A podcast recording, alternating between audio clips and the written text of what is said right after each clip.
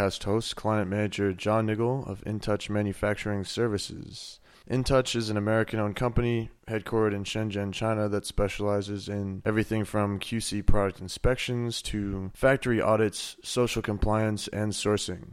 My guest today is Chao Wang. He is a client manager at InTouch. He also works with our sister company, China Manufacturing Consultants, on the side. So let's welcome Chao. Hello, Chao. Thank you, John. The subject of today's podcast is going to cover lean manufacturing initiatives, basics, benefits, and obstacles. This is based on a blog article that Chao wrote last month. So, when we talk about lean manufacturing, what we're really talking about I guess, is the organization at a factory and the importance of being organized. So, why might it be important for the factory to stay organized? I guess is a good question for some of the newbies out there that are listening to the podcast. Well, John, if you ever been in a factory and then if you look at the workshops and the workstations, you'll notice if you're in a very organized factory, usually the product coming out are in much better quality. So organization is important in everyday life, in office space. It's the same in a factory. So if you have a more organized factory, typically products come off the line with fewer defects and there's usually higher efficiency there so the products come off the line faster and they ship faster as well generally. Would you agree with that? Yes, that's right. Okay. So let's get into the heart of the article, which is lean manufacturing. What do you mean by lean manufacturing and, and where does this come from, this term? Lean manufacturing is basically just good management. What lean essentially is just reduce the waste uh, within the manufacturing processes. Lean originally came from Toyota, and Toyota has a system which is called the Toyota Production System, right now that's the baseline for the ma- manufacturing around the world. Okay. Yeah, I, I, know that you know anyone that's watched headlines, I guess, over the last couple of decades has probably seen stories about companies that asked Toyota consultants to come in and, and teach lean manufacturing to their companies.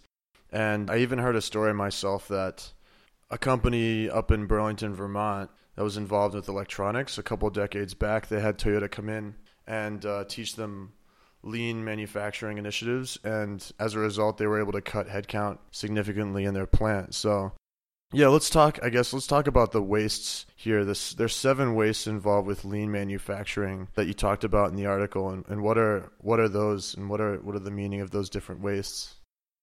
There are many different ways to actually remember these seven ways, but one of the most common way is uh, you just gotta remember Mr. Tim Wood basically is Tim Wood is the first T is for transportation, and then I is for inventory, M is for motion, W is for waiting, two O's are over processing and overproduction, and then the last one is defects. What transportation means is when a materials or products are transported from one point to the other that are unnecessary. Inventory is pretty clear, it's just over inventory because the inventory costs just by storing the materials that will cost around 25% per year overall. Okay, so transportation is usually the movement of materials through the factory or through the plant, and inventory costs are associated with holding on to inventory, holding on to finished product and materials longer than necessary. That would be another kind of waste, right? All right, that's right. And then we move on to motion. When you differentiate transportation and motion, uh, motion is the materials moving, the product moving from one station to another. Transportation is more of uh, handling by the workers. Okay, so transportation would be all the components sort of separate, materials separate, moving from one station to the other, and motion would be sort of more focused on the product as it progresses and as it's processed from station to station. That's right. And then the next one is waiting. That's actually a lot of people consider one of the worst ways because when the workers are waiting, you're wasting money. If you're the workers are waiting for the product to come to their station to work on, then they're just standing around doing nothing. And then we got the over processing and overproduction. A lot of manufacturers will try to overproduce for their off season to make up for their busy season This is actually a bad way of doing manufacturing because if you're storing, if you're doing overproduction, if you're storing the products, not only would that have the storage costs, but that also involves moving the products around, which can potentially cause a lot of defects. Same thing for overprocessing. If you're overprocessing it over and over again, then there are a lot more potential for the product being damaged.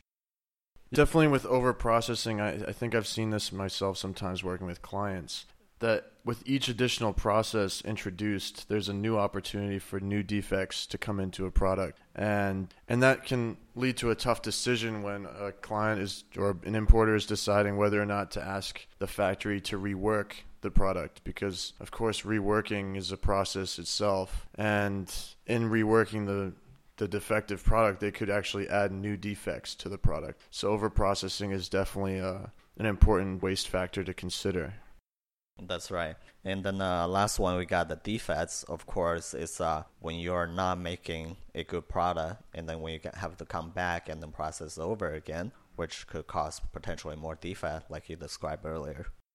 Right. Yeah, so with these seven different types of wastes, you know, what are the what are the benefits, I guess, of of introducing lean manufacturing? Obviously, like if we reduce the amount of waste, especially with the example you gave for waiting, having fewer idle hands makes makes the factory more efficient and I guess, you know, that would lead to having to pay lower wages or pay fewer employees. Let's talk about the conveyor belt example that you used to sort of illustrate the benefits of lean manufacturing. Okay. So, a lot of manufacturers, especially in China, many of the owners are originally just a regular worker on the line. And because at times there are a lot of opportunity, so these people are extremely smart. So they managed to, to use those opportunity and open their own business, open their own factories. But basically, what they know is actually just a simple method of crafting they don't really know about how to turn their factory into an actual lean manufacturing process. If you go to a lot of factories today, you will see all the processes are workers making an individual product. I think what you're trying to say is like they're not really seeing the full picture, right? They're not seeing an overall view of all the processes together because working on an assembly line, they're sort of focused on doing a specialized task really well and really efficiently, generally speaking. Is that sort of what you mean? Well, it's not like they're having an assembly line. Most of the factories, they're like craft shops where they move from one spot to the other, but they're not actually assembling a product, they're only crafting. So Conveyor belt actually helps the whole flow of the products which helps making the manufacturing process more efficient and lowering the actual manual handling of the products, which will decrease the potential defects.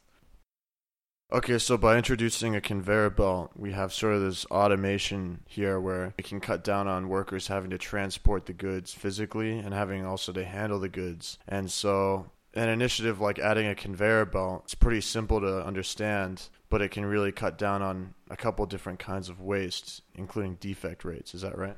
That's right okay. The last part of the article uh, you talked about why lean initiatives often fail. And we've seen i think a lot of companies are skeptical about how effective is lean manufacturing and and some companies seem to start it and then they might see some results in the beginning but these results sort of waver with time. They sort of taper off. Why do you think that is?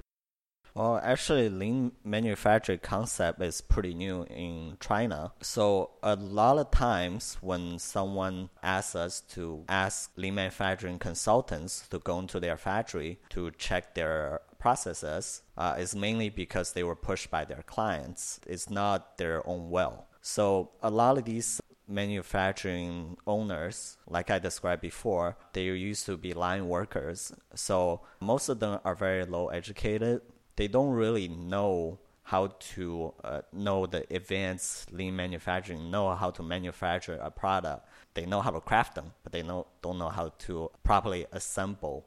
So what happened is when the consultants in the factory, these owners will be present and then they will work with the consultants and try to push for changes. And then this is where you see the results. But once the consultant leaves, That's where everything will go back to the same way as before because of lack of leadership, lack of follow up. Owners will most of the time be busy doing something else instead of trying to keep on following up to make sure and then to lead the workers to make sure the process are sustained. Okay. Yeah, and I think that, you know, besides leadership, which you mentioned, I think that, you know, the, the, another aspect that you mentioned in the article was that workers may have been doing things one way, the same way for a long time. And the managers, the factory owners, those are the leaders that are supposed to change the way things are being done. You know, from a leadership perspective, they may also be used to doing things the same way for many years. So there's some resistance to change, and that can be a great obstacle as well. Would you agree with that? Yes, John. It's very hard to change one's habit. So if you have been doing things for many years, it's very hard to introduce a new idea that will actually everyone will accept. Yeah, old habits die hard. So, the main takeaway for companies, whether they're in manufacturing or service industries, organizations, they need to have leaders that really push for the, these kinds of initiatives in lean manufacturing or lean initiatives in organizations and really monitor the progress and keep people on task. And that's the only way organizations will see real improvement. Would you agree with that? That's right, especially now when China labor costs is getting higher and higher. A lot of these factories need to start to be more lean in order to uh, stay competitive. If they don't, a lot of the manufacturing can actually be transferred to cheaper countries instead of China. I mean, China is, has great infrastructure. It's really a waste if we take the manufacturing industry out of China. Right. I couldn't agree more. Okay. I want to thank my guest, Chao Wang, for joining me and offering his insight on lean manufacturing. So thank you, Chao. You're welcome, John. And I wanted to thank our listeners out there for tuning into today's broadcast and remind you guys to check us out on our social media channels Twitter, Facebook, LinkedIn. We've got some videos on YouTube of some expert interviews and some on site inspections for you as well. And if you'd like to get in contact with us directly, you can drop us a line on our company website. That is www.intouchquality.com. Thank you.